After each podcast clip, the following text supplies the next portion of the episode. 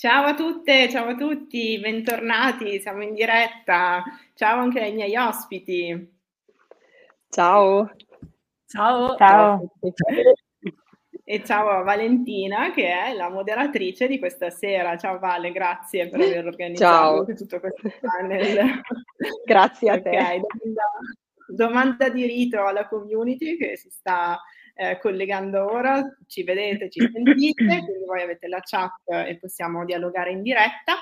Eh, ma prima di presentare gli ospiti, che è un compito che poi lascerò fare a Vale, volevo solo fare un po' di raccordo, diciamo, tra quello che abbiamo sentito di super interessante ieri sera, dove mh, abbiamo approfondito tutto il tema del raccontare storie tramite l'intelligenza artificiale, quindi abbiamo parlato di storytelling e visual art, e eh, invece eh, affrontare un po' il tema di stasera, dove ci immergiamo in un altro mondo che è abbastanza affine, eh, se vogliamo, che è quello del design dell'arte e dell'artigianato, quindi molto ampio. Abbiamo dei rappresentanti che secondo noi hanno delle best practice da raccontare, delle ottime storie, eh, comunque a prescindere ecco, dall'intelligenza artificiale, proprio delle case history delle loro start-up, delle loro aziende, ehm, delle loro vite anche.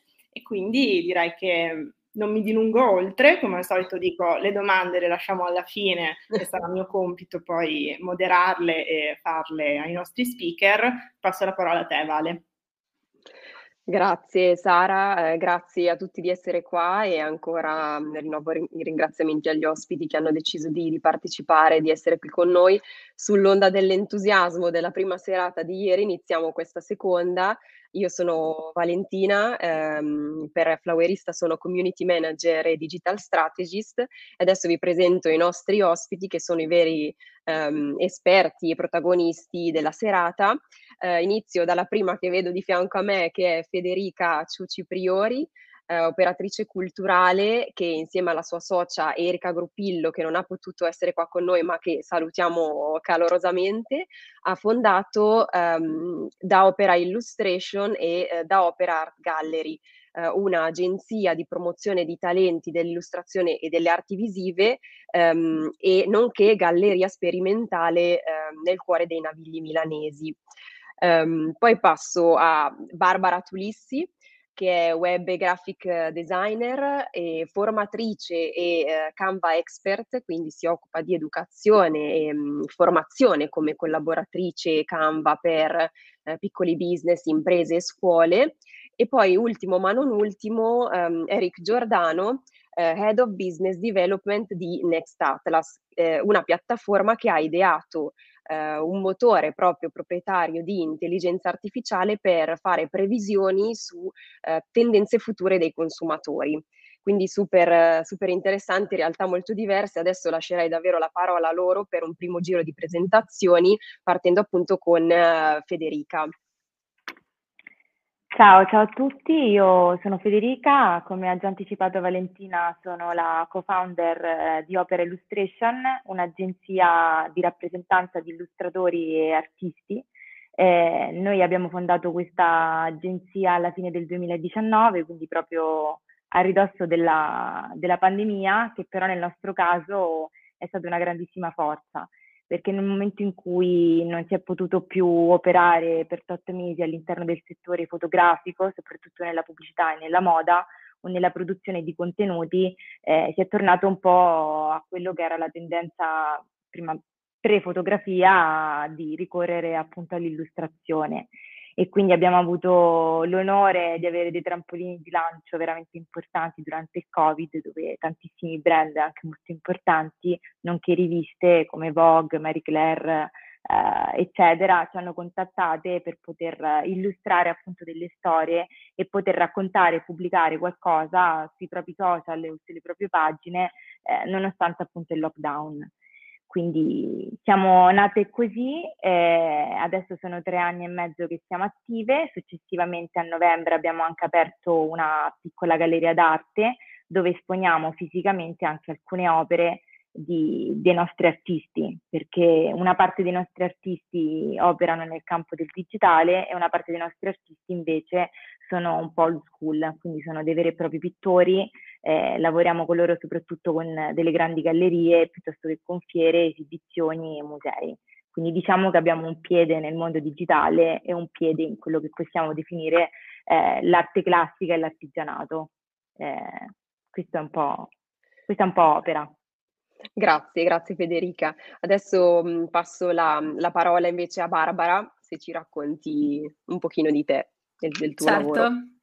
Ciao a tutti innanzitutto e grazie per la presentazione.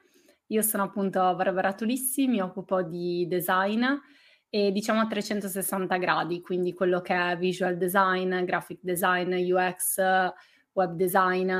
Lo faccio come freelance, adesso ho appena aperto la mia agenzia e per la parte Canva diciamo faccio più education, quindi proprio formazione in corsi privati, in scuole, ehm, mentorship, sempre appunto lato Canva, però con un approccio diciamo un po' più eh, grande, quindi tutto al mondo del design, no? Quindi chiaro, Canva è il tool che io utilizzo e che consiglio, certo in alcuni casi, non in tutti, però diciamo è il mio preferito. Poi chiaramente ci sono dei casi in cui non va utilizzato, però appunto il mio approccio è più a 360 gradi. Um, questo è un po' quello che faccio. Mm, diciamo che nel tempo libero, tra virgolette, mi piace viaggiare. Gli ultimi tre anni li ho fatti un po' da digital nomad, adesso si usa tanto questa espressione, no? E quindi proprio prendevo il PC, mi spostavo in diverse location e sicuramente proprio il mio tipo di lavoro, quindi digitale, improntato al design, mi ha aiutato un sacco e poi secondo me per la creatività proprio ci vuole viaggiare, vedere cose nuove, eh, frequentare persone, perché è un grande stimolo.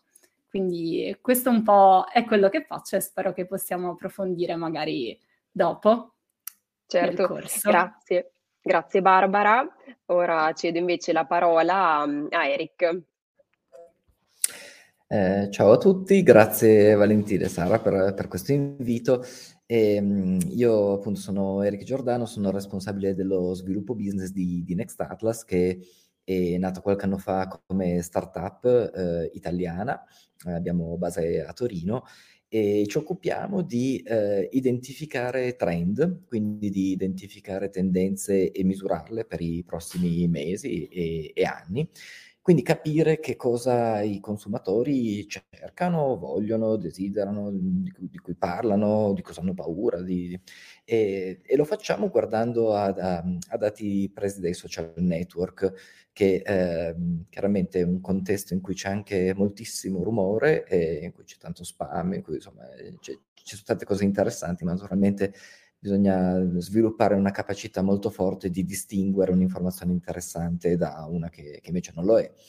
E, e, quindi appunto attraverso la, prima l'utilizzo dei, insomma, dei, dei, grandi dati, ma poi soprattutto negli ultimi anni con, con l'intelligenza artificiale abbiamo imparato a distinguere i consumatori che ti parlano del futuro, quindi di fenomeni che poi diventeranno popolari su una scala più, più vasta, da chi invece appunto è più follower, diciamo, e che quindi ti, dà più, ti darebbe più un'idea del, del, presente.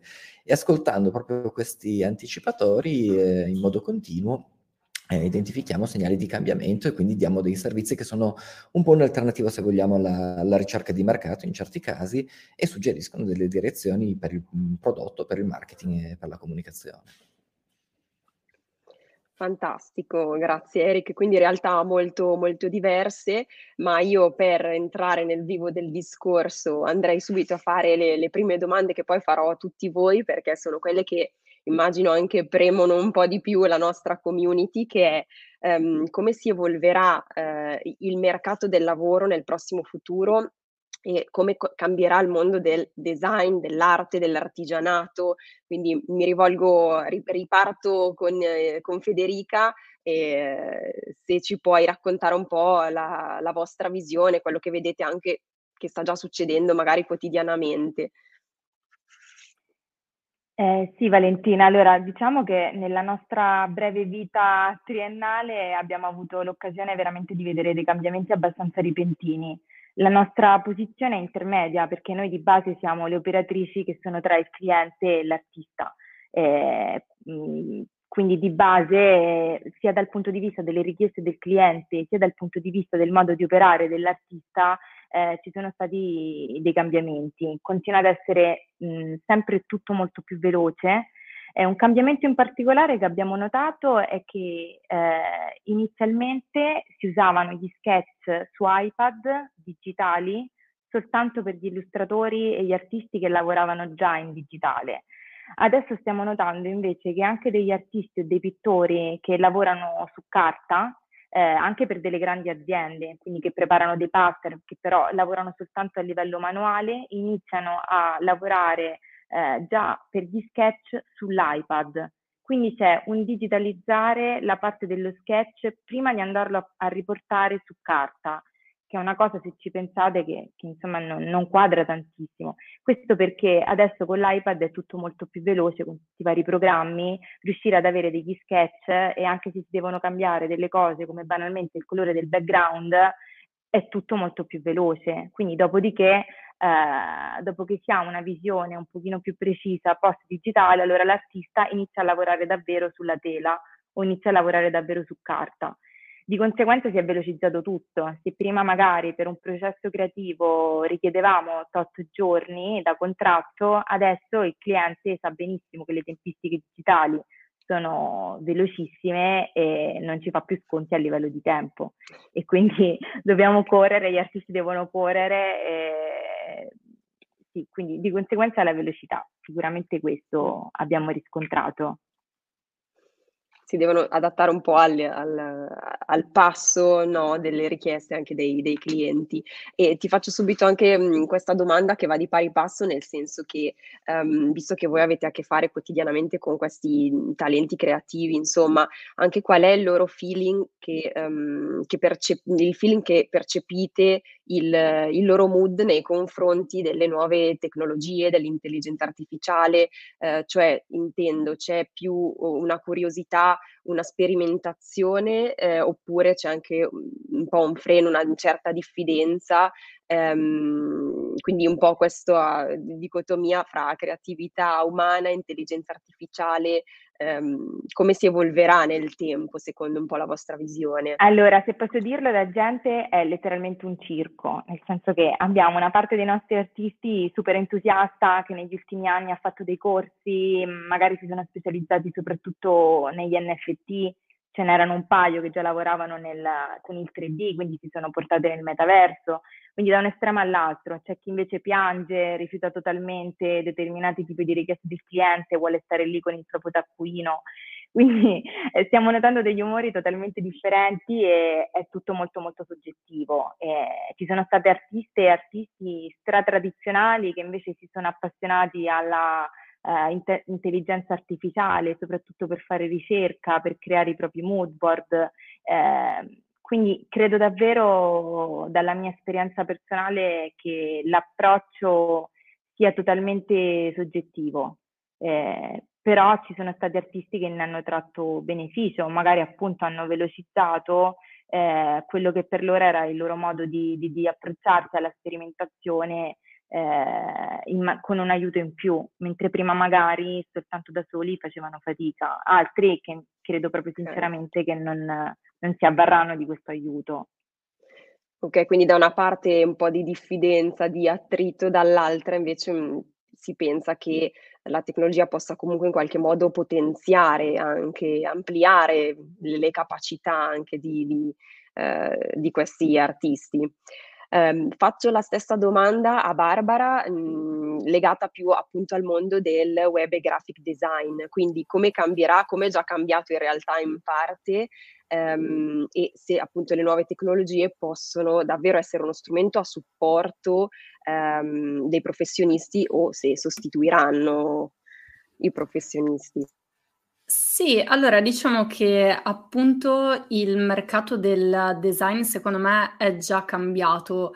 Infatti anche Canva un po' nasce proprio da questo intento, no? Quindi all'inizio nasceva proprio da una studentessa di, dell'università, insomma, che faceva anche grafica e cose varie, la founder di, di Canva infatti sto parlando, e lei eh, si trovava in difficoltà proprio con Photoshop, che è un programma che tutti abbiamo utilizzato, credo, almeno una volta nella vita, no? E si trovava in difficoltà proprio perché era un programma complesso o comunque non così immediato come tanti che attualmente sono sul mercato e chiaramente questo comportava anche minore velocità. Quindi tu vai a creare, non so, la tua locandina, il tuo volantino, qualsiasi cosa ti serve, però chiaramente ti serve un po' più competenza del programma perché è più complicato da utilizzare, ma complicato nel senso è complesso, anche attualmente Photoshop ha un sacco di funzionalità che devi conoscere, certo ci sono i tutorial, puoi andare a cercare, imparare tutto, però la differenza con Canva un po' è proprio questa, no? Quindi Canva entri, l'interfaccia è molto user friendly, quindi inizi smanettando un po', anche se non hai mai visto una web app, voglio dire, prima o poi ce la fai a creare qualcosa. E poi tutti i modellini già pronti, template, questo sicuramente aiuta. Quindi diciamo che secondo me una parola chiave, come ha detto anche Federica, è proprio velocità, no? Quindi le persone vogliono velocità, anzi la pretendono negli ultimi dieci anni, credo, un sacco, ed è anche proprio una delle differenze tra Photoshop che appunto magari è più complesso, Canva che è meno complesso però un po' più intuitivo e magari ci vogliono meno mh, competenze lato proprio tool, non parlo di graphic design perché quella è un'altra storia a sé. Quindi ecco, mh, ad esempio Canva una delle sue mh, preposizioni di valore è proprio uh, crei quello che vuoi con qualsiasi programma che tu hai Illustrator, Photoshop, un altro tool online, quello che vuoi, oppure puoi utilizzare anche Canva, però il valore in più che dà è proprio quello della scalabilità. Quindi la scalabilità per forza si tira un po' dietro il fattore della velocità, no? Quindi devi cercare di scalare il più possibile, quindi ad esempio con Canva metti il progetto in condivisione con il cliente e il cliente può fare le modifiche che vuole, che magari per un graphic designer sono estremamente noiose, quindi il cliente magari si va, si cambia la frasetta, si cambia il colore, insomma ogni tanto vedo degli obbrobri, anche questo è vero, però insomma gli insegni giusto un paio di cose, lui è contento e tu non ti sei perso infinito tempo in modifiche noiose. E questo appunto ti risparmia tempo, lato tuo professionale, no? E questa è una grande cosa. Poi chiaro, a livello di cambiamenti, secondo me ce ne sono stati davvero un sacco eh, nel mondo del design in generale. Per esempio l- l'intelligenza artificiale che già esisteva, adesso se ne parla da inizio di quest'anno tantissimo, quella porta un bel cambiamento, secondo me. Vi dirò, mh, mm, sono un po' titubante anch'io perché delle volte mi dico, ma davvero può rimpiazzare la creatività umana? Perché ad esempio io ho provato, a, al di là di Canva, altri programmi magari come Microsoft Designers, che è molto utile. Io ci ho fatto un loghetto l'altro giorno molto carino, chiaro, non è vettorializzato, quindi devo prendere, ricalcarlo in Photoshop, poi vettorializzarlo, quindi è tutto un processo un po' a sé, però diciamo che dà delle idee nuove, perché appunto sono prese un po' dal web in generale, messe insieme, creata questa cosa che francamente è un buon punto di partenza secondo me. Chiaro, mh, mm, l'altro lato dico, non credo che l'intelligenza artificiale attuale che stiamo utilizzando sia pronta proprio a rimpiazzare il mondo del design e della creatività umana. Penso che sia un valido aiuto invece, quindi non la vedrei mai in antagonismo, ma proprio mh, mm, come un aiutante del protagonista eh, designer o chiunque sia. Quindi come un buono spunto, un aiuto, però poi chiaro uno si deve mettere lì e pensare con la propria testa, ragionare, poi tanto lo fa secondo me ancora in questo lavoro l'approccio col cliente, no? Quindi mettersi lì, parlare col cliente, rassicurarlo, tante volte consigliarlo quindi tutte queste cose sono cose che lo fa l'essere umano, no? Non lo fa ancora la macchina. Quindi secondo me siamo un po' in, questo, in questa situazione, sì. Bene, sì, dai, eh, questa, questa um, figura dell'aiutante che aiuta no, il protagonista della nostra storia, che rimane comunque umano, è, è una bella immagine ed effettivamente ehm, la riporto anche a, ad Eric, nel senso che anche loro hanno proprio le, le mani super in pasta invece nell'intelligenza artificiale, nelle nuove tecnologie, quindi siamo anche curiosi di sapere Uh, forse voi avete che, che fate proprio mh, eh, previsioni, no? forecasting sulle tendenze future, avete già un po' un occhio al di là eh, di quello che potrebbe succedere. Quindi ti, ti, lasciamo la parola su come potrebbe cambiare e sta già cambiando il mercato del, del lavoro in questo settore del design allargato in particolare. Sì, eh, beh, allora ci sono beh, tante, cose, tante cose da dire perché eh, l'esperienza che posso portare io è più quella dal punto di vista nostro che è una, una società che ha iniziato a fare ricerca, diciamo, circa, circa dieci anni fa. Eh, all'epoca il, la sfida era prendere una cosa totalmente qualitativa, come il, il trend forecasting, come si, si, si, è sempre fatto, quindi esperti che leggono, vanno alla fiera, eh, parlano con eh, soggetti del settore e poi ogni tanto pubblicano un trend report in cui dicono delle loro considerazioni e aspettative sul futuro.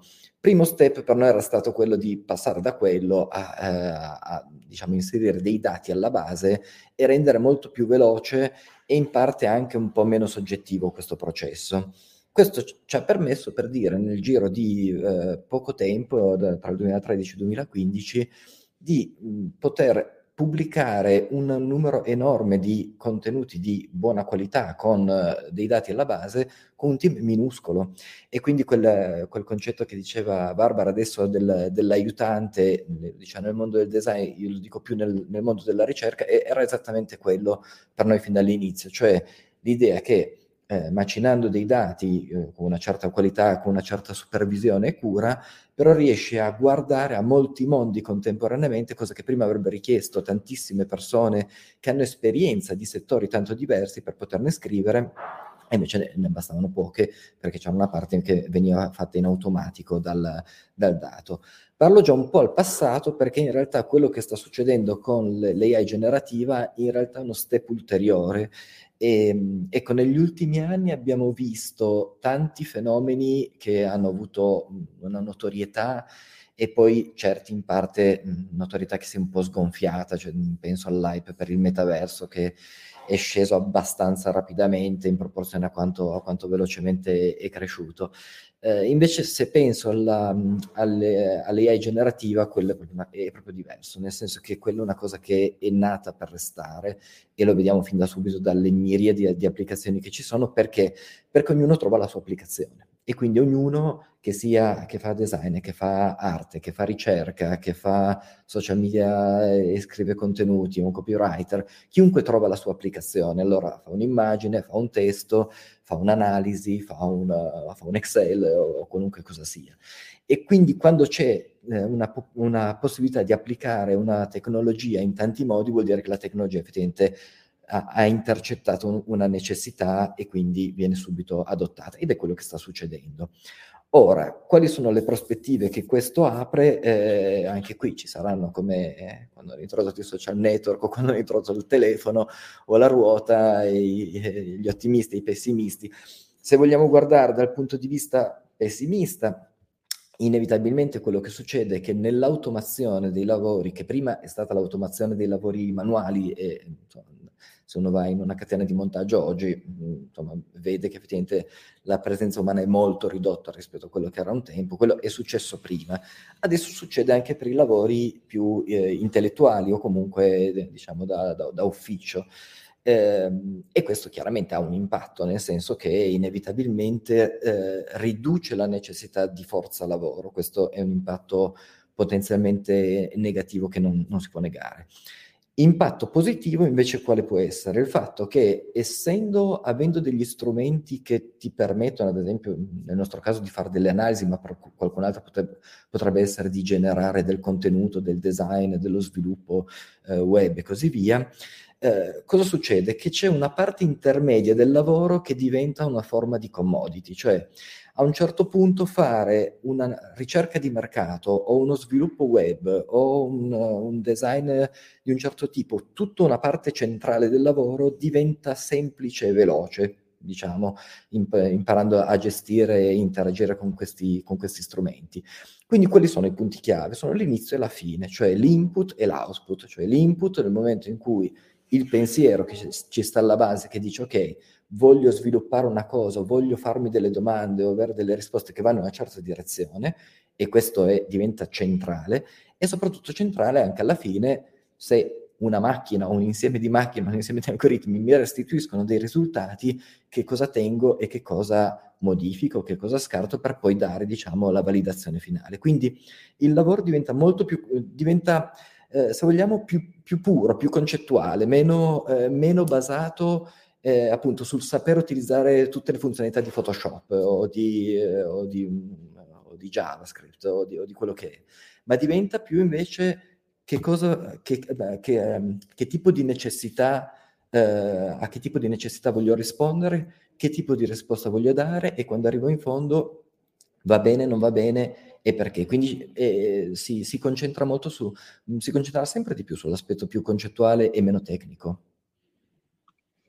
Ok, quindi agevolare, facilitare anche dei processi centrali, però appunto l'idea, il, il concetto, come dici tu, l'input viene sempre da una, una figura umana, ovviamente la macchina da sola non, non fa nulla. Um, ritorno, um, riapro il giro con Federica, che poi tra una ventina di minuti ci deve salutare.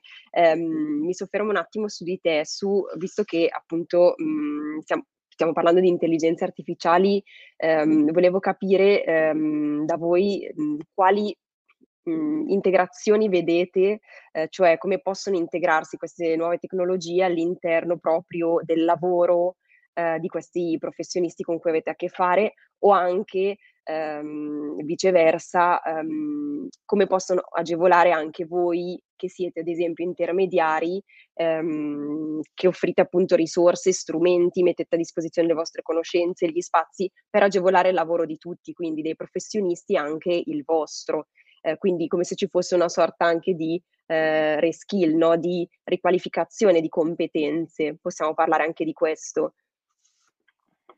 Allora, ad essere onesta, in questo momento appunto noi siamo super occupate a cercare di capire come gestire queste nuove skill da parte dei nostri illustratori, soprattutto perché una cosa che abbiamo notato negli ultimi mesi è da parte dei clienti eh, una volta che magari ricevono delle draft, dei round da parte degli illustratori, eh, all'inizio si magari si scrivevano i feedback soltanto via mail, adesso iniziano ad arrivare presentazioni da parte dei clienti in cui con, la, con l'intelligenza artificiale iniziano loro stessi a modificare quelli che sono le draft degli artisti.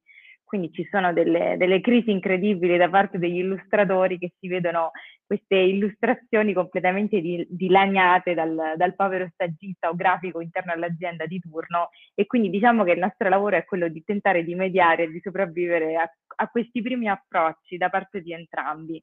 Eh, non metto in dubbio che sicuramente in fase di evoluzione anche noi inizieremo ad utilizzare determinati strumenti, un po' per curiosità un po' perché comunque è così che va, cioè quando ci sono delle nuove skills, delle nuove informazioni tecnologiche che arrivano, cerchiamo tutti di farne tesoro e, e di portare un po' a casa il punto. Come ho anticipato anche prima, ci sono assolutamente due scuole di pensiero differenti dal punto di vista degli artisti, almeno gli artisti che noi rappresentiamo. Quindi è normale che tutti eh, quegli illustratori che lavorano soprattutto nel campo pubblicitario con le grandi aziende e quindi che sono abituati ad avere dei round molto stretti, delle tempistiche molto strette, si aggrappano completamente a quelli che possono essere dei nuovi programmi di intelligenza artificiale, qualsiasi cosa possa eh, in qualche modo agevolare o velocizzare il loro processo. Non sempre è una cosa positiva, chiaramente, perché a volte c'è un burnout, ci sono artisti che per prendere più lavori, illustratori che per prendere più lavori, per accontentare il cliente, poi vanno un po' a bruciare delle tappe e quindi a volte è difficile cercare di tranquillizzarli e, e di, di, ricollocare quella che è la creatività, il processo creativo eh, nella sfera di importanza che ha perché è normale che se si fa un processo di brainstorming con le tempistiche giuste si arriva ad avere delle idee eh, magari un pochino più ampie, se ci si fa aiutare dall'intelligenza artificiale dipende sempre un po' da come uno la usa. E poi invece abbiamo tutti quanti quelli che sono gli artisti e gli illustratori old school eh, che lavorano soprattutto su tela, che credo vivamente che sarà molto difficile portarli eh, un po' ad avvalersi di quello che è l'aiuto artificiale, perché è proprio un mondo che loro rifiutano però credo che sia anche giusto nell'arte eh, contestualizzare e mantenere separate le due cose, cioè il commerciale e quella che invece è l'arte come la intendiamo noi che va nei musei e nelle gallerie. È giusto avere i due aghi della bilancia, no Valentina? Chiaramente. Sì, e, e il confine è sempre molto delicato comunque da, da mantenere no, fra, fra, le cose. E quindi ci hai detto una cosa che cre- su credo mh, su cui siamo tutti d'accordo, nel senso che poi dipende tantissimo da come viene utilizzata la tecnologia, non tanto ovviamente la tecnologia in sé, quindi che se può andare ad aiutare dei processi proprio creativi e di ehm, anche velocizzazione di, di determinati processi eh, fantastico, insomma. Um, vado invece da Barbara eh, perché appunto tornando a Canva, che eh, io credo sia stata già una bella rivoluzione in sé, uh, nel senso che quando è stato introdotto ovviamente um, è stato bel, un bel colpo per uh, non solo magari creativi neofiti dello strumento, ma anche, come già dicevi anche tu, uh, per professionisti proprio um, de- del graphic designer o illustratori. Quindi anche già quanto è cambiato, che impatto ha avuto l'introduzione di Canva e soprattutto adesso che ha introdotto anche queste tecnologie di intelligenza artificiale se ci dai qualche, eh, qualche esempio, insomma, qualche spunto di, di come si può utilizzare. Certo, allora diciamo che l'impatto di Canva eh, credo che sia stato critico eh, in Italia probabilmente più che in altri paesi, perché in Italia noi siamo un paese proprio d'arte, no? In un certo senso, cioè, c'è tanto da vedere in Italia e poi spesso parliamo di design e in giro per il mondo quando dici design italiano, cioè c'ha un po' il suo fascino, il suo perché, un po' il suo nome, no?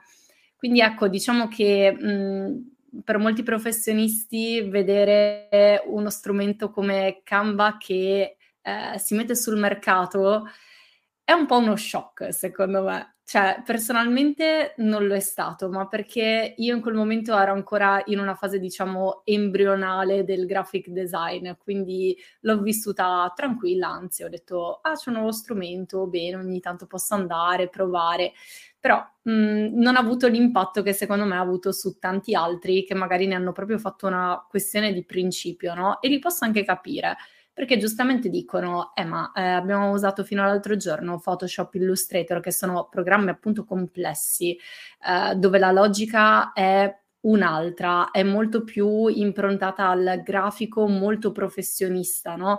Questo non vuol dire creatività alle stelle, vuol dire una persona proprio che conosce il programma molto molto bene e lo sa usare. Chiaramente magari si è fatto anche le scuole, gli studi, eccetera, eccetera. Quindi vedere che tante persone, magari piccoli imprenditori o professionisti che però non sono grafici, sono di altri settori, arrivano e utilizzando qualcosa come potrebbe essere Canva, eh, si creano delle cose che sono obiettivamente decenti, cioè mi immagino ad esempio un imprenditore piccolo che non ha mai visto o fatto niente di grafica, che si prende il template, ci cambia un attimo la scritta, un due colori, se lo pubblica e il grafico un attimo ci rimane e dice uè, ma quindi io non servo più, come com'è sta cosa? Quindi per quello dico, secondo me è un po' scioccante all'inizio proprio per questo motivo qua, quindi viene percepito come uno strumento da newbie, no? Quindi non da grafici professionisti, ma da persone che azzardano lì cose. E secondo me al giorno d'oggi ancora ce ne sono tanti che non hanno capito niente di, di graphic design, però si prendono magari il template, sistemano un attimo. Allora, da un lato io dico, secondo me è comunque una buona cosa, perché giustamente Canva è andata incontro a un'esigenza di mercato che c'era, che era quella di chi non era in grado di mettersi lì, comprare magari anche la suite Adobe che ha un suo costo eh, se non è craccata, e quindi comprarla, impararla, eccetera, eccetera e dicono ok, eh, provo qua con Canva, faccio un paio di cose. Quindi appunto ce ne sono ancora tanti che non sanno fare comunque, però ottengono risultati decenti. Man mano, chiaro, Canva cerca di fare education, no? Quindi di dire ok, queste sono le basi di graphic design, c'è anche una Canva Design School, adesso tutta in inglese ancora, però ci sono dei video che fanno in cui spiegano come si accostano i colori insieme, come scegliere i font, quindi diciamo un po' le basi classiche. e ci sta, meno male che le fanno, anche perché appunto stiamo andando verso un trend che è quello di uh, video che punta diciamo alla realtà virtuale, realtà aumentata, quindi cose che prima o poi il classico carosello per dire sui social verrà secondo me anche man mano abbandonato e si punterà a una esperienza un po' più immersiva, no? un po' più mh, appunto dentro anche a livello di design, per quello ad esempio si parla di realtà virtuale, realtà aumentata, queste cose qua perché sono esperienze secondo me ehm, che prendono di più Ecco, e Canva anche si sta muovendo man mano in quella direzione, però chiaro, ci vogliono degli step intermedi. Poi appunto tutte queste novità anche dell'intelligenza artificiale che, mh, mhmm, come abbiamo detto, non è una novità assoluta, però quest'anno se ne è parlato già tanto in questi primi sei mesi, cinque quel che sono, e chiaramente bisogna appunto fare awareness, quindi awareness, education, spiegare alle persone e eh, man mano accompagnarle verso il trend di mercato. Quindi mh, mm, ecco sì, diciamo che mh, mm, questo è un po' come vedo l'evoluzione del, del, mondo del design e anche come secondo me le nuove tecnologie ci possono uh, supportare. Spero di aver risposto alla domanda. Sì, ehm, no, ti chiedevo se poi ehm, ci puoi fare ad esempio qualche esempio di utilizzo effettivamente di ehm, Canva, perché mm, come dici tu eh, mh, può diventare davvero uno strumento a supporto di queste professioni creative, soprattutto di, come dici tu, newbie, no? che non sono esperti e che ehm, quindi non hanno competenze magari di graphic design, che sarebbe un lavoro veramente a sé stante, ma possono trovare ehm, delle soluzioni che magari velocizzino i loro processi o uh, aiutino nel, nel, processo creativo, ad esempio nella creazione di post, grafiche. Certo. Se hai qualche spunto in tal senso. Sì, um, c'è un metodo che io lo chiamo ruba come un artista, che è un metodo, diciamo, un po' preso da un libro, no? il famoso libro che si chiama appunto Ruba come un artista, che parte dall'idea che non è eh, necessario copiare una cosa per insomma andare online, ad esempio i post, no? Molti vedo che si scopiazzano tantissimo, cioè li fanno proprio copia e incolla, non solo a livello di contenuto, ma anche a livello visivo proprio. In realtà per fare un contenuto originale, che secondo me è quello che una persona sui social vuole vedere ed è quello che in termini anche di marketing funziona, perché il contenuto originale è quello che ferma lo scrolling e quindi sia per l'algoritmo che per le persone che vedono, insomma, quel contenuto va su e quindi è un bene. Ecco, diciamo che per creare un contenuto originale, quello che io vi consiglio, ad esempio, è di andare proprio su Canva, per chi è iscritto, di andare nella sezione template e di cercare per parola chiave, come ad esempio, non lo so, se io ho una pasticceria, sono un business locale, voglio farmi una locandina, un post, quel che è, magari vado a scrivere pasticceria oppure business locale, oppure di solito io provo tanto anche in inglese perché funziona comunque bene la ricerca sia in italiano che in inglese, quindi il mio consiglio è provate in entrambe le lingue. E poi quando io vado mh, mm, sopra col mouse, posso uh, in ogni suggerimento, in ogni reference grafica, cliccare una stellina che mi compare. Quella stellina che si trova appunto ad esempio nella locandina che io ho visto in tutto questo feed di template su Canva e, e mi piace questo, boh, questa locandina, questo post che ho visto, se clicco sulla stella, la stella praticamente crea una cartella a parte, che è la cartella dei preferiti, dove vengono inglobati tutti i template che mi piacciono. Io di solito uso questo metodo per fare un po' di brainstorming, anche da sola proprio, quindi io metto lì, mm, metto a cliccare la stella, aggiungo template preferiti in questa cartella e poi quando vado a crearmi il contenuto prendo come riferimenti, reference proprio tutti questi template e rubo magari il font da quel template, il colore da quell'altro, l'elemento dall'altro ancora. Quindi è un po' una sorta di mh, mm, Frankenstein, possiamo dire, cioè passatevi la parola anche se l'immagine non è bellissima, però avete capito, no? Quindi prendere e copiare da diverse reference per creare, diciamo, un contenuto del tutto originale. Poi chiaro, io consiglio sempre a chiunque ha un business di avere una brand identity, quindi chiaramente uh, uno schema dei propri loghi, dei propri colori che vengono utilizzati dal proprio brand, uh, dei propri font, perché in questo modo appunto si riesce davvero a brandizzare il contenuto e l'originalità sta anche un po' in quello, quindi è una parte importante sempre sì, appunto ad- adattandolo e declinandolo alla propria brand, brand identity. Um, io ne, app- ne, approfitto perché poi dobbiamo salutare appunto Federica, ma torno un attimo da lei, scusami Eric, ma arriviamo poi da te che ci, ci racconti un po' il processo perché siamo molto curiosi in realtà. Um, un'ultima domanda Federica, um, volevo, è, è, questa in realtà, dove avete, cioè che competenze avete, dove le avete apprese mh, mhmm, nei vostri viaggi, negli studi che avete fatto, nei, nei, nei, percorsi di vita che vi hanno portato poi a creare questa realtà ehm, che avete ideato da, da, poco, ma che mi sembra stia già dando buoni, buonissimi frutti.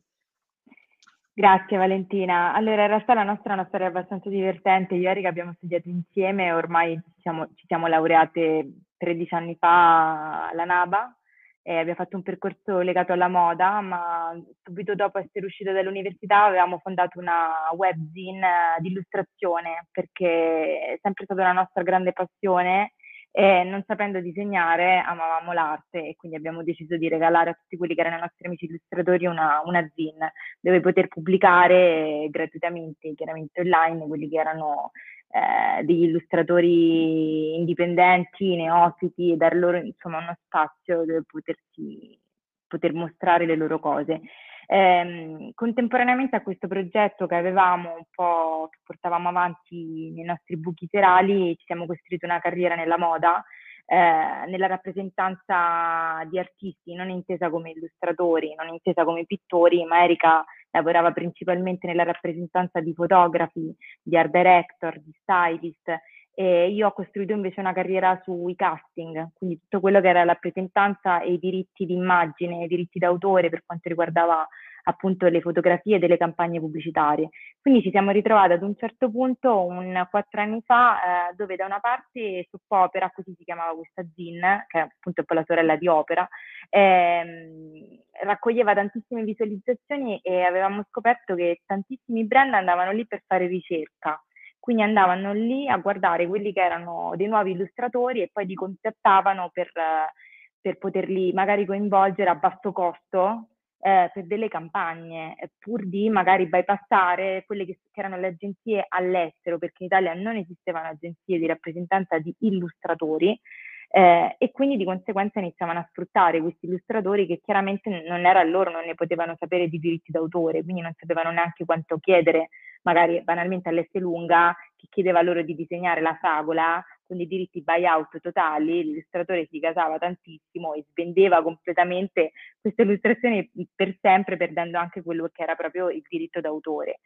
Quindi ci si è accesa un po' un campanello d'allarme, soprattutto proprio perché sono stati a un certo punto gli illustratori che, che bazzicavano un po' nel nostro giro a dirci ho dei problemi, perché all'estero il mercato è saturo, quindi le, le agenzie di illustratori non vogliono rappresentarmi perché ci sono tantissimi illustratori molto importanti e quindi di conseguenza preferiscono rappresentare illustratori italiani già famosi e noi che siamo un po' nell'intermezzo non abbiamo nessuno che ci possa aiutare. Quindi abbiamo deciso di mettere un po' quelle che erano le nostre competenze nel campo della, della fotografia e della moda eh, nell'illustrazione perché abbiamo visto questo buco del mercato e diciamo che l'esperimento funziona. Eh, di conseguenza abbiamo deciso di aprire due canali perché da una parte rappresentiamo ufficialmente 13 illustratori che abbiamo nel nostro roster, dall'altra abbiamo deciso di non lasciare a casa gli altri 3.000 illustratori, anche giovani, che ci scrivono per farci visionare il loro portfolio, chiederci consigli e quindi le aziende sanno che se hanno dei budget un pochino più bassi, dei eh, progetti un pochino più piccoli, possono comunque contattarci e noi possiamo offrire dei pacchetti di illustratori più young, eh, insomma, che devono ancora un po' formarsi e che possono aiutare in qualche modo le aziende piccole, senza, così le aziende non devono per forza ricorrere magari a degli illustratori che hanno un posizionamento medio-alto. Eh, però eh, è bello, è bello perché in questo modo diamo anche un po' di speranza a tutti quelli che sono gli illustratori che escono dalle scuole d'arte, che finiscono sempre per fare grafici perché devono portare a casa il lavoro, però poi il grafico non è il loro lavoro, perché i grafici sono persone che hanno studiato per far grafico e quindi non dovrebbe mai essere un ripiego. Ogni campo dovrebbe avere poi propri, insomma, le proprie persone specializzate. Questa è un po' la nostra storia. Ok, grazie perché questi spaccati di vita poi mh, piacciono sempre, sono sempre interessanti secondo me anche da, da, condividere poi all'interno della community. Quindi noi ti, ti ringraziamo per essere stata qui, ti, Grazie ti lasciamo ai tuoi sono curiosa di sentire poi le varie risposte di Eric e Barbara, quindi vi sentirò nel podcast, però per adesso vi saluto e vi ringrazio per, aver, per avermi, averci eh, ospitate. Grazie a te. Grazie. Un saluto ciao, a Erika. Ciao. Ciao. Ciao ciao. Ok, um, Eric, allora torno da te, visto che prima parlavi, mi riaggancio al fatto che prima parlavi di processo. Um, se ci racconti un pochino come funziona, dicevi che un po' tutto parte dalla, um, eh, dall'osservazione della realtà, no? da, da, ciò che viene scritto sui social, dall'analisi dei big data, eh, quindi se ce lo racconti come funziona e anche mh, mm, eh, quali risultati poi eh, danno queste elaborazioni di dati.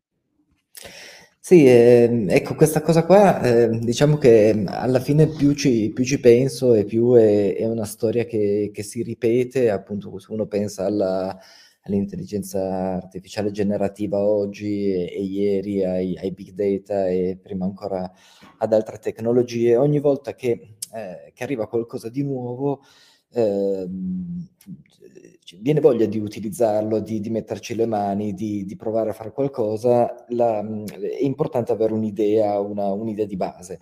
Eh, nel nostro caso, ad esempio, qualche anno fa è stato l'idea del, eh, eh all'inizio del big data, perché eh, era un concetto in gran voga 10-15 anni fa, perché a un certo punto c'erano i social network che erano diventati eh, di dominio pubblico, tutti quanti erano su Facebook o su Twitter da qualche parte e chiaramente c'era una mole di dati impressionante a disposizione sui consumatori e, e tanti hanno iniziato a pensare facciamone qualcosa, le, leggiamoli, cerchiamo di leggere la realtà attraverso quello che, che emerge là fuori. E nel nostro caso, quindi, eh, l'idea è stata fin dall'inizio appunto prendere soltanto una fetta prendere gli early adopter cosa vuol dire? Che tu selezioni eh, tra tanti, noi li chiamiamo candidati, che l'algoritmo va a, a pescare su blog, magazine di settori diversi, eh, riviste online e, e così via, eh, va a pescare dei nomi di profili che sono su Twitter, Instagram, Reddit, YouTube, chi più ne ha più ne metta, eh, profili interessanti perché può essere un designer, un giornalista, un esperto, un food blogger o quello che è. Non tutti poi naturalmente saranno rilevanti, quindi cosa succede? Che noi avendo un'analisi che va avanti da dieci anni sappiamo che ci sono uh, delle curve di fenomeni che crescono, ad esempio, so, cresce il fenomeno legato alle, a un design più spigoloso e inizia a vedere, a vedere una curva di crescita e tra quelli che identifichiamo come potenziali fonti andiamo a vedere, ma qualche mese fa chi è che ne parlava? E ne parlavano questi 5, 7, 10, 100, 100 eh, profili, allora questi 5, 7, 10 possono entrare dentro l'analisi perché sono coloro che intercettano i fenomeni prima della maggioranza. Eh, nel momento in cui tu leggi in modo continuo centinaia di migliaia di profili a livello mondiale che eh, appunto di, di, anticipatori, tu continuamente hai degli stimoli su qualcosa che, eh, che, che succede o che, o che, sta per succedere, che sta per diventare popolare. Quindi può essere il fatto che c'è un concetto nuovo che sta nascendo, può, può essere il fatto che qualcosa che era molto popolare sta per decrescere, quindi perdere rilevanza, può essere il fatto che un fenomeno magari già noto eh, era un fenomeno che fino a ieri era molto giovane, molto Gen Z e di colpo diventa più millennial, oppure prima era diffuso in Nord America, adesso inizia ad essere un fenomeno più europeo. Quindi i fenomeni sono di, di, portata molto diversa, dal microfenomeno, che ne so, il tessuto tal dei tali o l'ingrediente tal dei tali è previsto crescere del 33% nei prossimi 12 mesi, oppure qualcosa di più ampio, quindi tutto il dibattito intorno al, al lusso eh, sostenibile. E allora quello è un altro trend molto più, molto più ampio, non è un fenomeno così puntuale. Eh, da un lato identifichiamo quindi delle cose che sono più specifiche, dall'altro dei fenomeni più ampi. Però ecco, questo poi è l'inizio, perché? Perché nel momento in cui l'hai identificati, poi bisogna farsene qualcosa di questi fenomeni e, e anche lì non bisogna mai sempre confondere, come dire, le possibilità offerte da una tecnologia con una soluzione. Perché poi l'utilizzo che viene fatto di questa informazione a seconda dell'interlocutore è molto diverso. Noi abbiamo delle aziende che utilizzano queste informazioni per lo sviluppo di prodotti nuovi. Eh, c'è qualcuno che lo fa in un modo un po', tende a essere a volte un po' meccanico, no? Quindi allora, tutti parlano di, di, avocado, allora facciamo anche noi il, prodotto all'avocado. E insomma, diciamo che per quanto mi riguarda un po' l'applicazione un po' più banale. Invece l'applicazione più, più bella, più interessante è quella che è simile a quella di, che, di cui parlava prima Barbara, cioè l'idea di prendere qualcosa che in un contesto e trasportarlo in un altro contesto e quindi l'innovazione tante volte non è il fatto che tu hai scoperto di colpo che esiste una cosa nuova nel settore che conosci perfettamente, perché molto spesso non ci sarà niente di nuovo, nel senso lo conosci perfettamente, non è che tutti i giorni c'è una rivoluzione. Però molto spesso in realtà quello, quello, quello che non conosci è quello che sta intorno a te. Quindi tu sei magari, non so, esperto di tessuti e quindi sai tutto, eh, ogni aspetto tecnico sui tessuti, ti sfugge magari il fatto che, che ne so, che le, la, le, case, il modo di vivere le case sta cambiando e quindi quello ha un impatto sul tipo di tessuto che potresti uh, andare a inserire. O, oppure magari sei appunto un artista e ti occupi di fare delle un certo tipo di, di, creazione e invece c'è un gusto eh, di creazione minimalista, invece eh, di colpo eh, gusti più massimalisti, più eh, esplosione di colori stanno andando di moda, magari in altri contesti, magari nel, nel contesto del packaging o, o, o, in contesti che non c'entrano nulla con l'arte in sé, ma che poi anche nel, nel gusto del committente del consumatore finale, di chi in qualche modo si rifletterà. Quindi eh, quell'idea di rubare, molto, di rubare in quel modo che suggeriva Barbara, eh, secondo me è, è, molto, eh, è molto sensato anche quando si parla di analisi di trend. Infatti noi suggeriamo, vediamo cosa, cosa, succede poi agli utenti che accedono a Next Atlas o a Generate, che accedono a una piattaforma in cui ci, ci sono tantissimi fenomeni che vengono pubblicati su t- tanti, eh, tanti settori differenti. La prima domanda, addirittura a volte qualcuno su un brand, la prima domanda si fa una domanda sul suo brand e troverà qualcosetta, però insomma, niente di interessante. A volte poi eh, si amplia lo sguardo, quindi tu fai il caffè, fai una domanda sul caffè, eh, ecco, scoprirai qualcosa sul caffè, ma di solito non scoprirai niente perché lo conoscerai già memoria. In realtà per iniziare, bene, però guardiamo un po', c'è una cosa correlata che non ha a che fare col caffè, ha a che fare con eh, il, eh, il retail oppure le esperienze di, di consumo eh, alimentare o di condivisione. Allora inizi a vedere delle cose più ampie, allora inizi a farti le domande giuste e facendoti le domande giuste puoi avere degli stimoli che poi puoi portare all'interno del, del prodotto o all'interno del marketing e comunicazione. Per dire, tu sei un'azienda che fa eh, caffè, quindi sei molto incentrata sul, sul prodotto, per dire, e sai già che il tuo prodotto è un prodotto che comunque si presta a condivisione, esperienza e quant'altro, perché è un refrain che si dice da, da anni, però per il marketing ti puoi inventare tante cose diverse. Quindi nel momento, per dire, in cui anni fa il, il gaming inizia a diventare di massa e quindi eh, azienda nostra cliente vede la crescita di questo game, inizia a fare delle Ehm, delle attività di sponsorizzazione legate al gaming, che si lega tra l'altro bene col caffè perché il caffè ti tiene sveglio, quindi puoi giocare 70 ore di fila. E questa cosa è un'applicazione intelligente no? del, del trend, perché non è semplicemente capire che piace un caffè un po' più tostato, un po' meno tostato, un po' più forte, un po' meno forte, ma capire anche qual è il contesto intorno al tuo prodotto, al servizio, quello che fai. E, ehm, e penso che sia quello eh, insomma, il valore aggiunto maggiore che, che, che possiamo portare e, e, che nasce proprio appunto dal fatto che eh, anche qui mh, abbiamo sfruttato, stiamo sfruttando la possibilità di accedere a tanti dati, fare analisi in modo veloce, cosa che 15 anni fa non sarebbe stato, non sarebbe stato possibile, sicuramente non, non, in questo modo. E, e certo. quindi appunto, lo, lo, la parte ottimistica di, di, di tutto questo racconto è il fatto che con un piccolo team di site di strategist tu puoi fare delle analisi su tanti settori diversi in modo molto, molto veloce, veloce. e molto, molto, molto puntuale. Quindi diciamo che um, questo, tutto questo processo può diventare uno strumento proprio fondamentale per brand e imprese proprio anche nei processi um, decisionali, mi viene da dire, offre anche dei vantaggi competitivi su, mm, sui competitor corretto?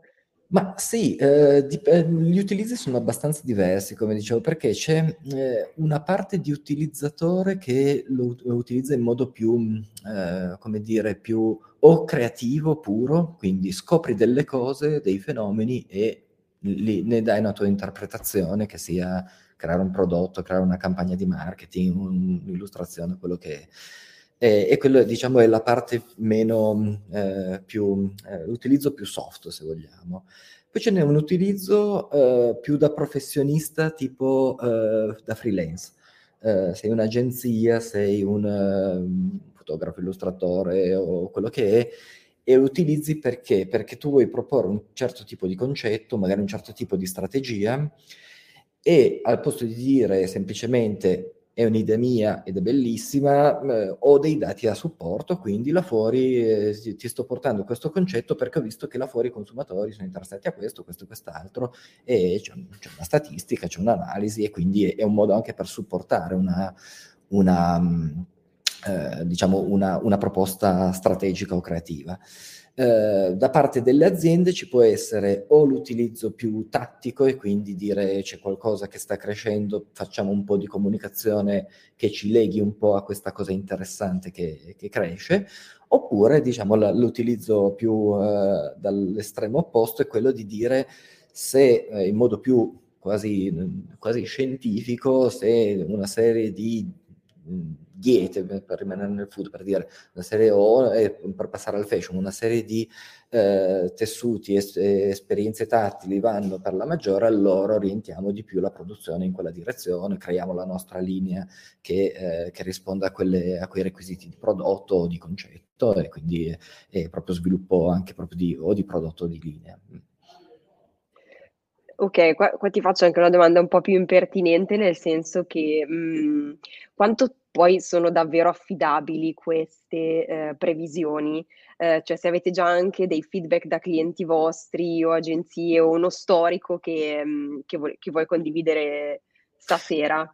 Sì, allora eh, l'affidabilità noi la vediamo in modi diretti e indiretti, nel senso che da un lato lo vedi attraverso, non so, i ritorni delle campagne parlando di comunicazione, campagne di comunicazione fatte utilizzando delle tematiche o dei segmenti come vengono proposti nella, nella piattaforma eh, o che nascono comunque da qualche analisi di Next Atlas, campagne di comunicazione che performano molto bene, meglio delle, delle precedenti, quindi senza l'utilizzo di quello strumento, bene, quello è, è una forma di validazione. Un'altra forma è il fatto, di, ehm, eh, il fatto che eh, ogni a- analisi che noi facciamo, noi identifichiamo un trend, metti che sia un trend rispetto, che ne so, al, cioè quello che dicevamo prima, magari può essere rispetto al, all'uso sostenibile.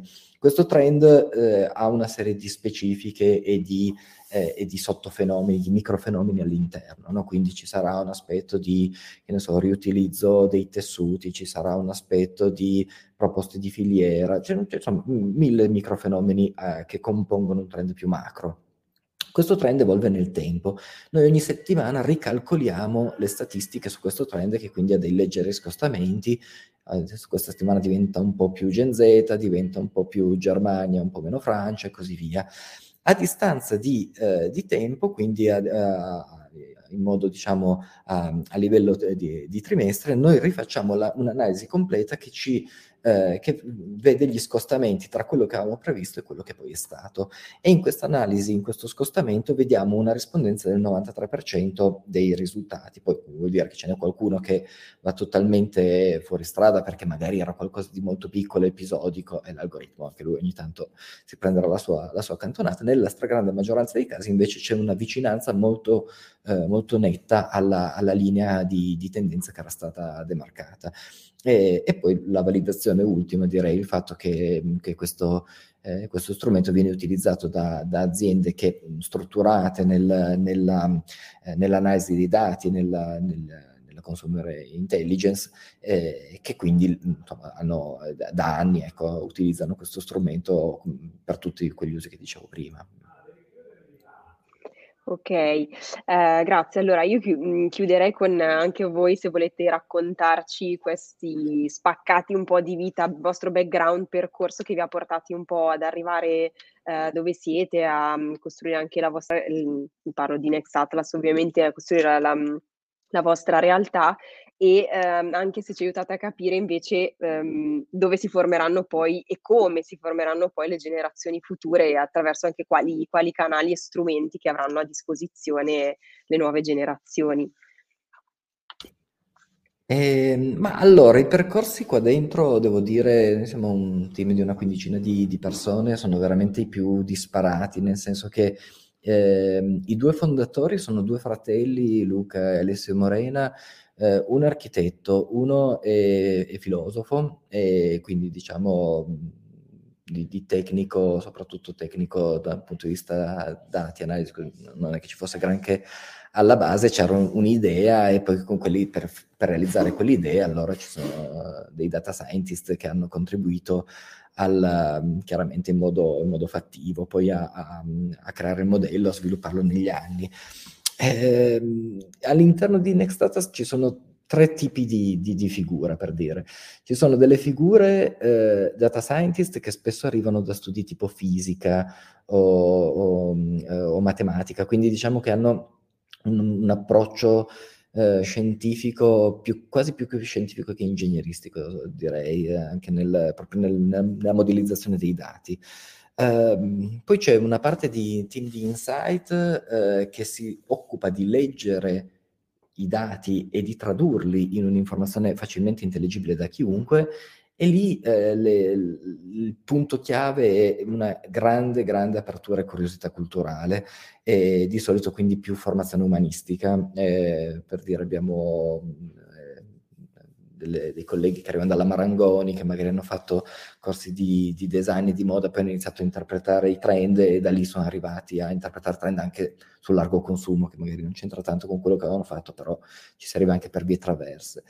E, e, poi il team di marketing e vendita di cui faccio parte io e, e lì c'è veramente un po', un po', di tutto. Io nello specifico ho studiato lettere, quindi nel senso non, non diciamo, è totalmente umanistica, ma però eh, diciamo le, ci, si arriva diciamo, al marketing, alla vendita eh, veramente da, da, qualunque strada possibile. Se dovessi dire sulla, sul, ecco, la formazione per il domani, è una formazione che deve sempre mettere di più al centro la capacità di, di fare connessioni, cioè di connettere eh, modelli, eh, modelli, culturali, eh, nel senso che eh, più la, la, formazione si focalizza sulle tecnologie e sugli strumenti, più è debole, nel senso che più rischia di essere superata velocemente, quello che raccontava prima Barbara, che diceva appunto tu sai tutte le, le, le, specifiche di Photoshop, poi a un certo punto arriva uno strumento che magari no, non fa esattamente tutto quello che fa Photoshop, ne fa 20% in meno, ma tra l'altro quell'80% che avanza basta, basta avanza a quasi tutte le, le applicazioni, però senza imparare tante specifiche e quindi quella grande competenza tecnica nello specifico sullo strumento eh, la, la, butti via magari e quindi diventa, diventa, meno rilevante. Quindi ecco, in generale non focalizzarsi sul, sulle tecnologie, sugli strumenti in sé, ma su quello che possono dare e, e quindi mantenere appunto sempre al centro la capacità di, di creare connessioni di, e di creare, mh, eh, di creare pensiero, perché è quella la, la, la, la base di tutto. Ok, quindi più un approccio, un metodo che lo strumento in sé, ecco. Eh, bella questa parte umanistica, progettuale, scientifica, matematica, perché noi abbiamo una community comunque anche fatta molto da persone che hanno cambiato davvero vita, percorsi, quindi con questo mix anche di, di competenze e di esperienze alle spalle. Ehm, Barbara, faccio anche a te la stessa domanda se ci racconti un po' il tuo background e poi vediamo se c'è qualche, qualche domanda. È, è interessante perché io invece, ehm, all'opposto di Eric, vengo da studi matematici, quindi tutt'altro, molto, molto diverso. Però, appunto, ecco, io ad esempio ho studiato matematica, prima economia, poi ho fatto la specializzazione in matematica più finanziaria, diciamo. E in realtà mi sono approcciata al mondo del design perché eh, stavo studiando all'estero in quel periodo. Allora completo questo PhD, mi arriva questo attestato, io lo guardo e dico, mamma mia, tra l'altro un po' come tutte le nostre tesi, no? Perché ha fatto l'università paga 50 euro, almeno in Italia, eh, mi pare che paghi la marca da bollo di 50 euro e ti arriva questo attestato bruttissimo di solito. Infatti mia mamma l'ha guardato e ha detto, Dio, ma eh, insomma ti potevano dare qualcosa anche di più carino. E io ho detto, ma aspetta, aspetta che in Spagna stavano iniziando ad utilizzare Canva, no? E a quel tempo studiavo lì. Infatti la mia compagna di corso mi fa, ma guarda, io quasi quasi me lo rifaccio su Canva. Ho detto, sai cosa? Quasi quasi. E quindi sono andata su Canva, ho fatto l'iscrizione, mi sono messa lì, l'ho fatto carino, no? Poi l'ho fatto vedere a mia mamma e le ho detto, secondo te così va bene? E fa, no, no, bellissimo, così lo incorniciamo. Perfetto, fatta. E quindi a quel punto ho detto, vabbè, ma vediamo un attimo meglio questo Canva, come funziona. Anche perché durante sempre l'università mi piaceva quello che studiavo, per l'amor di Dio però diciamo che secondo me mancava un po' la parte creativa. Quindi io sono una persona con un sacco di idee, mi piace proprio creare, anche sporcarmi le mani, mettermi lì, provare. E sentivo che sì, non riuscivo tanto a farlo e quindi ho detto va bene, allora proviamo un attimo a cambiare campo, a cambiare settore. E quindi quando sono tornata in Italia avevo questa idea di startup, diciamo, Um, e volevo buttarmi un po' più nel campo del design, diciamo della moda sportiva, sempre digitale, però moda sportiva. Quindi avevo tutta una mia idea molto, molto particolare che però implicava il sporcarsi le mani su Photoshop, che io ad esempio non conoscevo. Canva era ancora troppo indietro, quindi grazie per la testata del master, è stato bello, però non si può più fare niente. Quindi mi sono messa lì, ho imparato tutto proprio da autodidatta e da lì in realtà sono andata avanti, perché poi l'idea di startup, come succede in realtà a tante idee di startup, eh, diciamo l'ho accantonata, ecco, quindi in questa fase sono passati già un 5-6 anni, diciamo che l'ho messa da parte, però è ancora lì, quindi eh, prima o poi faccio una validazione di mercato giusto per togliermi lo sfizio no? di una cosa che avevo iniziato tempo fa, vediamo se va o non va. Però ecco, da lì proprio mi sono appassionata e quindi ho iniziato a studiare tutto quello che potevo, marketing digitale, ho fatto corsi su advertising, tanto sul design, imparato Photoshop, Illustrator, tutta la suite Adobe, quindi lì proprio ho fatto molti anni di studio e allo stesso tempo anche di pratica, perché ad esempio a me piace lavorare diciamo in modo abbastanza indipendente, nel senso più che altro non mi piace la questione di dover chiedere le ferie, no, quelle cose lì, quindi mi sono messa in partita IVA da subito e ho detto ok, sai cosa, io ci provo. Quindi mh, mhmm, ho continuato in realtà così e devo dire è stata una scelta che mi ha dato molte soddisfazioni, poi come tutte le scelte ci sono sempre delle problematiche, delle sfide, però insomma io penso che se uno è appassionato, piace quello che fa, si va avanti tranquillamente. Quindi ecco, questo era un po' il mio spezzato di vita, di, di storia, di come è andata. Grazie. Um, c'è una domanda per te. Sì, allora, Sara, vuoi fare tu? Torno io. Bene, intanto beh, grazie, bellissime storie, anche il fatto di essere risaliti un pochino agli studi mi ha fatto molto piacere, innanzitutto perché abbiamo visto proprio i background completamente diversi. No, poi volevo anche dire che eh, per quanto proveniate diciamo anche da settori diversi rispetto a quello che fate oggi, però mi sembra di capire che sia Barbara no, in un modo, sia Federica nell'altro abbiano interpretato un trend, no? E, e quindi poi Eric ci ha dimostrato quanto sia importante non solo interpretarli, ma poi cavalcarli questi trend. Quindi nel momento in cui percepisci che sì, effettivamente sta succedendo qualcosa sul mercato, bene, adesso eh, buttiamoci a capofitto con la nostra idea imprenditoriale, più o meno, no? E poi mi è piaciuto un sacco che tu abbia citato il mondo del caffè, perché eh, casualità vuole, noi avremo proprio un ospite, uno speaker giovedì sera, quindi nella, nell'ambito della giornata del food, che si occupa di big data nel caffè, quindi ti prego sì dei nostri, cioè, dobbiamo chiedergli cosa ne pensa, dobbiamo mettervi in contatto. E certo. questo è un altro piccolo puntino che volevo collegare.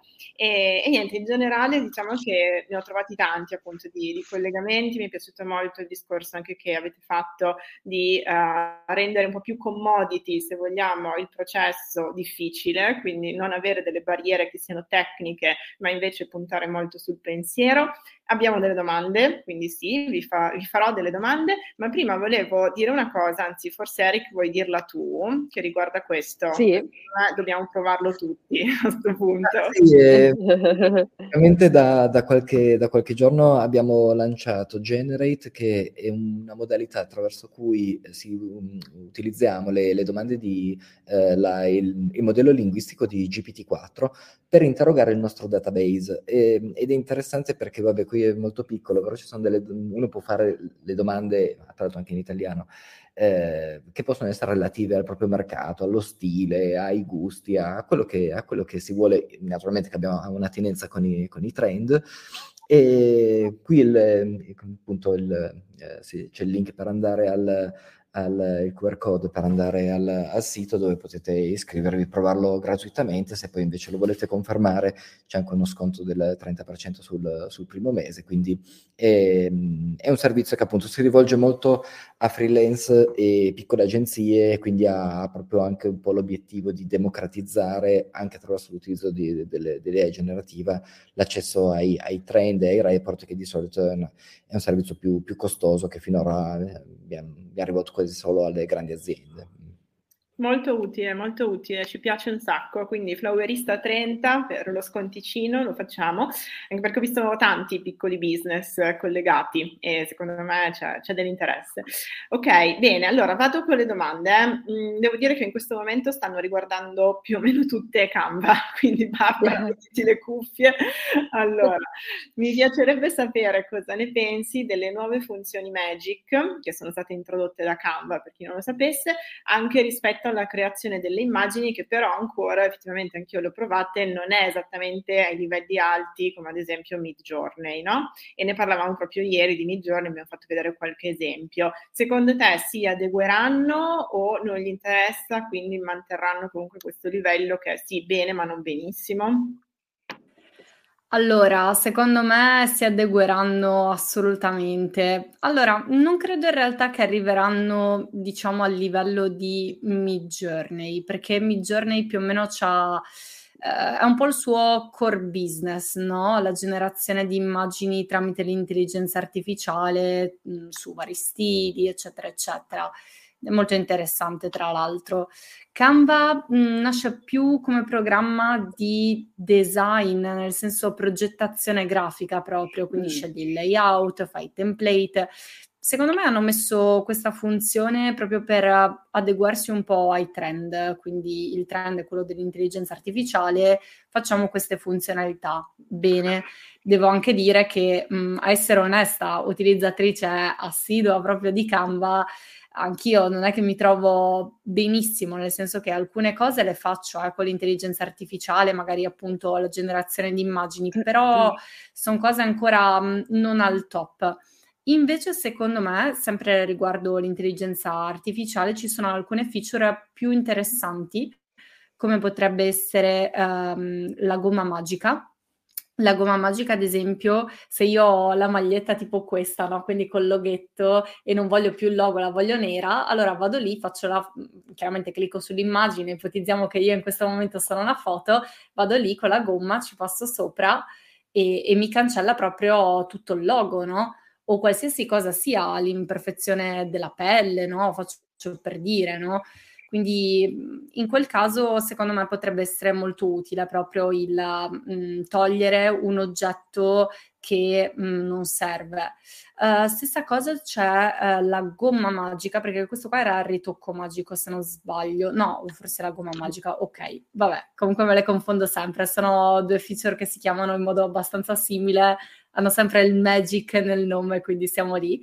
Comunque l'altra invece è una feature più a pagamento e praticamente se tu selezioni una cosa che non vuoi più, come ad esempio non voglio più il logo sulla mia maglietta, seleziono il logo e scrivo cosa voglio, quindi magari non so, ci voglio mm, la grafica di un fiore lì, oppure un logo con un fiore e, e Canva me lo genera Tra l'altro anche lì è, è, interessante perché posso generare più di una volta, quindi potenzialmente all'infinito, quello che voglio, fin tanto che non metto il prompt che mi piace e che Canva riesce a capire. Chiaramente sono tutte cose in beta queste, come anche mm-hmm. uh, la scrittura magica, no? che fa un po' da chat GPT per Canva, oppure c'è anche il traduttore adesso, anche quello funziona con meccanismi di uh, intelligenza artificiale. Quindi diciamo, secondo me Canva si voleva un po' adeguare al trend e man mano potenzieranno tutto questo, uh, questa suite di funzionalità artificiali, quello sì. È un po' come commodizzare, no, quelle cose che prima si facevano solo con Photoshop, come dicevamo prima, quindi agevolare un po' il, il processo, ad esempio il fotoritocco, che prima era un po' proibitivo anche per, per chiunque, e adesso invece magari con le dovute precauzioni, però possiamo azzardarci a provare a fare qualche, qualcosa. Esatto, sì, una volta io Photoshop l'ho utilizzato il timbro clone, che è proprio la funzionalità questa qua, tipo la, il ritocco magico, fino a due mesi fa. Poi quando c'è stato questo aggiornamento di Canva con le feature di intelligenza artificiale, l'ho subito provato e effettivamente il timbro clone è una di quelle cose che adesso non uso più su Photoshop e lo uso su Canva come sempre, io non penso che vada a sostituire del tutto, però man mano ci sono delle cose Chiaro. che possono essere fatte in shop, Photoshop e integrate in Canva, quindi già quello secondo me è un buon modo di lavorare, molto lean. Ok, allora ce n'è un'altra che riguarda un po' la democratizzazione del processo, ovvero il fatto che stiamo dando eh, molto potere, se vogliamo, al cliente e al pubblico in generale, no? Quindi quel potere che prima era appannaggio di pochi, ora è nelle mani di tanti. Questo ovviamente ha dei pro e dei contro. Elena ci scrive, con Canva l'intervento esterno del cliente non rischia di essere dequalificante per il professionista e io mi ricollego un po' anche a quello che diceva Federico Federica prima, eh, dove il cliente sostanzialmente si permetteva, tra virgolette, di fare delle controproposte all'artista addirittura con l'intelligenza artificiale. Va bene, io ho la mia opinione, ma non la esprimo perché devo essere neutrale e quindi sentiamo invece cosa ne pensate voi due entrambi. A questo punto direi, insomma, brevemente andiamo un po' verso la chiusura perché in generale ci piace, diciamo, la filosofia, no? Del dare questa possibilità a tante persone, però ci sono anche dei contro. Cosa ne pensate? Eh, parto con Barbara e poi arrivo a Eric. Ok, um, allora io appunto Abbraccio un po' quella che è la filosofia di Canva, proprio di mh, rendere il design più democratico. È anche vero che mh, vi faccio un esempio proprio mh, recentissimo, eh, cliente che deve fare il logo, no? Allora io chiaramente ci faccio uno studio dietro, quindi inizio a studiarlo, poi al di là dei tool utilizzati, che sia Illustrator, Canva, cioè non importa nemmeno però inizio a studiarlo e quindi c'è proprio un meccanismo di design thinking no? che entra in gioco, dove vado a studiare chi è il pubblico di riferimento che guarderà questo logo, quanti anni hanno, le loro preferenze, eccetera, eccetera, eccetera, e alla fine elaboro delle proposte. Allora, come dico sempre, il design non è arte, il design è più una cosa, diciamo, oggettiva, meccanica, metodica, quindi si basa proprio sullo studio di dati poi è chiaro che c'è tutta la componente soggettiva, perché io faccio un logo, faccio 10 proposte, il mio cliente dice questa mi fa schifo, questa pure, o questa mamma mia che bella, no? Succede sempre così, perché magari lo colpisce, dice uh, mi piacciono queste forme, perché quello è più la soggettività che entra proprio in gioco.